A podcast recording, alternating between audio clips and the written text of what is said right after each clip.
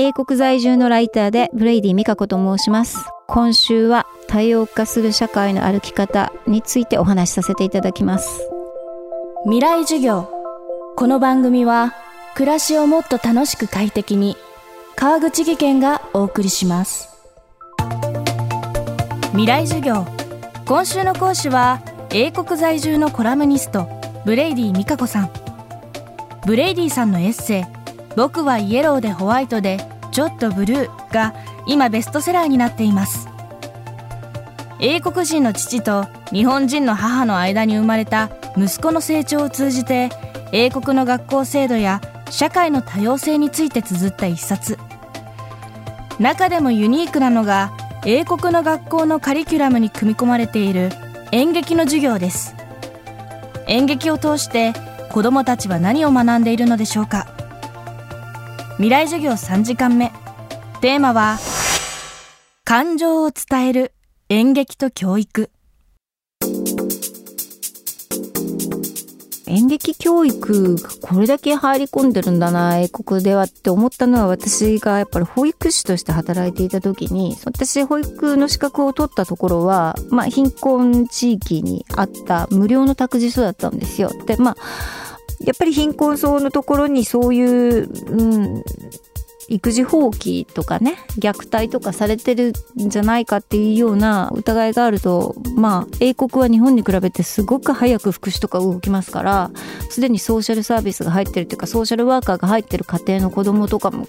結構来てたんですよね。でやっぱりそういう子供たちは暴力とかを日常的に目撃していたりとかその自分でもしかしたら経験している子もいるかもしれないしどうもその自分の感情とかをそのまあコミュニケーションって自分の感情とか気持ちを外に出すことであり人の感情や気持ちを読むことなんですけどその回路がね発達がやっぱり遅れていたりとかする子がいるんですよね。あのそこに働いていた時に私がすごくびっくりしたのは声を出さないで泣く子が結構いるんですよ。黙って涙だけこぼしてる。でもそれでも声を出して泣いた方があの何もしてくれない人が周りにいるかもしれないけど何かしてくれる人もいるかもしれないから人間は悲しい時には声を出して泣かなきゃいけないじゃないですか。でそういうことをでもその教えるのにその託児所で何をしてたかっていうとやっぱり演劇的な要素を取り入れていたっていうかこれはでもあのそこの託児所だけじゃなくて保育のもうカリキュラムの中に入ってるんですね。感情をやっぱり正しく表現して他者に自分の気持ちを伝えられるようにする自分の主張や気持ちを伝えられる子もにしないといけないっていうのもカリキュラムの中に入っていてだからもう2歳児とか3歳児とか本当に座らせてで壁に貼っているその笑ってる顔とか怒ってる顔とか写真が貼ってるわけですよ。で例えば笑っている顔を見せてこれどんな時にこんな顔するかなって聞くんですよ。そしたらなんかアイスクリームもらった時とかいろいろ帰ってくる時もあるしやっぱり何にも言えない子供もいるしでそういう時にこれはすごいハッピーな時にする顔だよねってじゃあみんなでこの顔やってみようよって言って笑ったり怒ったりする顔もうそれって演技ですよね演技でいいと最初はだからそこから学ばせていくっていうこれってすごく演劇的じゃないですか。で中学になると今度はそれがあのもうドラマ演劇がもう科目として一つ入ってくるのでどこの中学校に行ってもその演劇の部屋があって小さなステージがあって公立の学校でもなってるんですね。演劇がやっぱりその科目の中に入ってるのは何もその役者を育てようとしてるわけではいくらシェイクスピアの国でもねそこまではしないっていうかなんかその俳優を育てようとしてるわけではなくて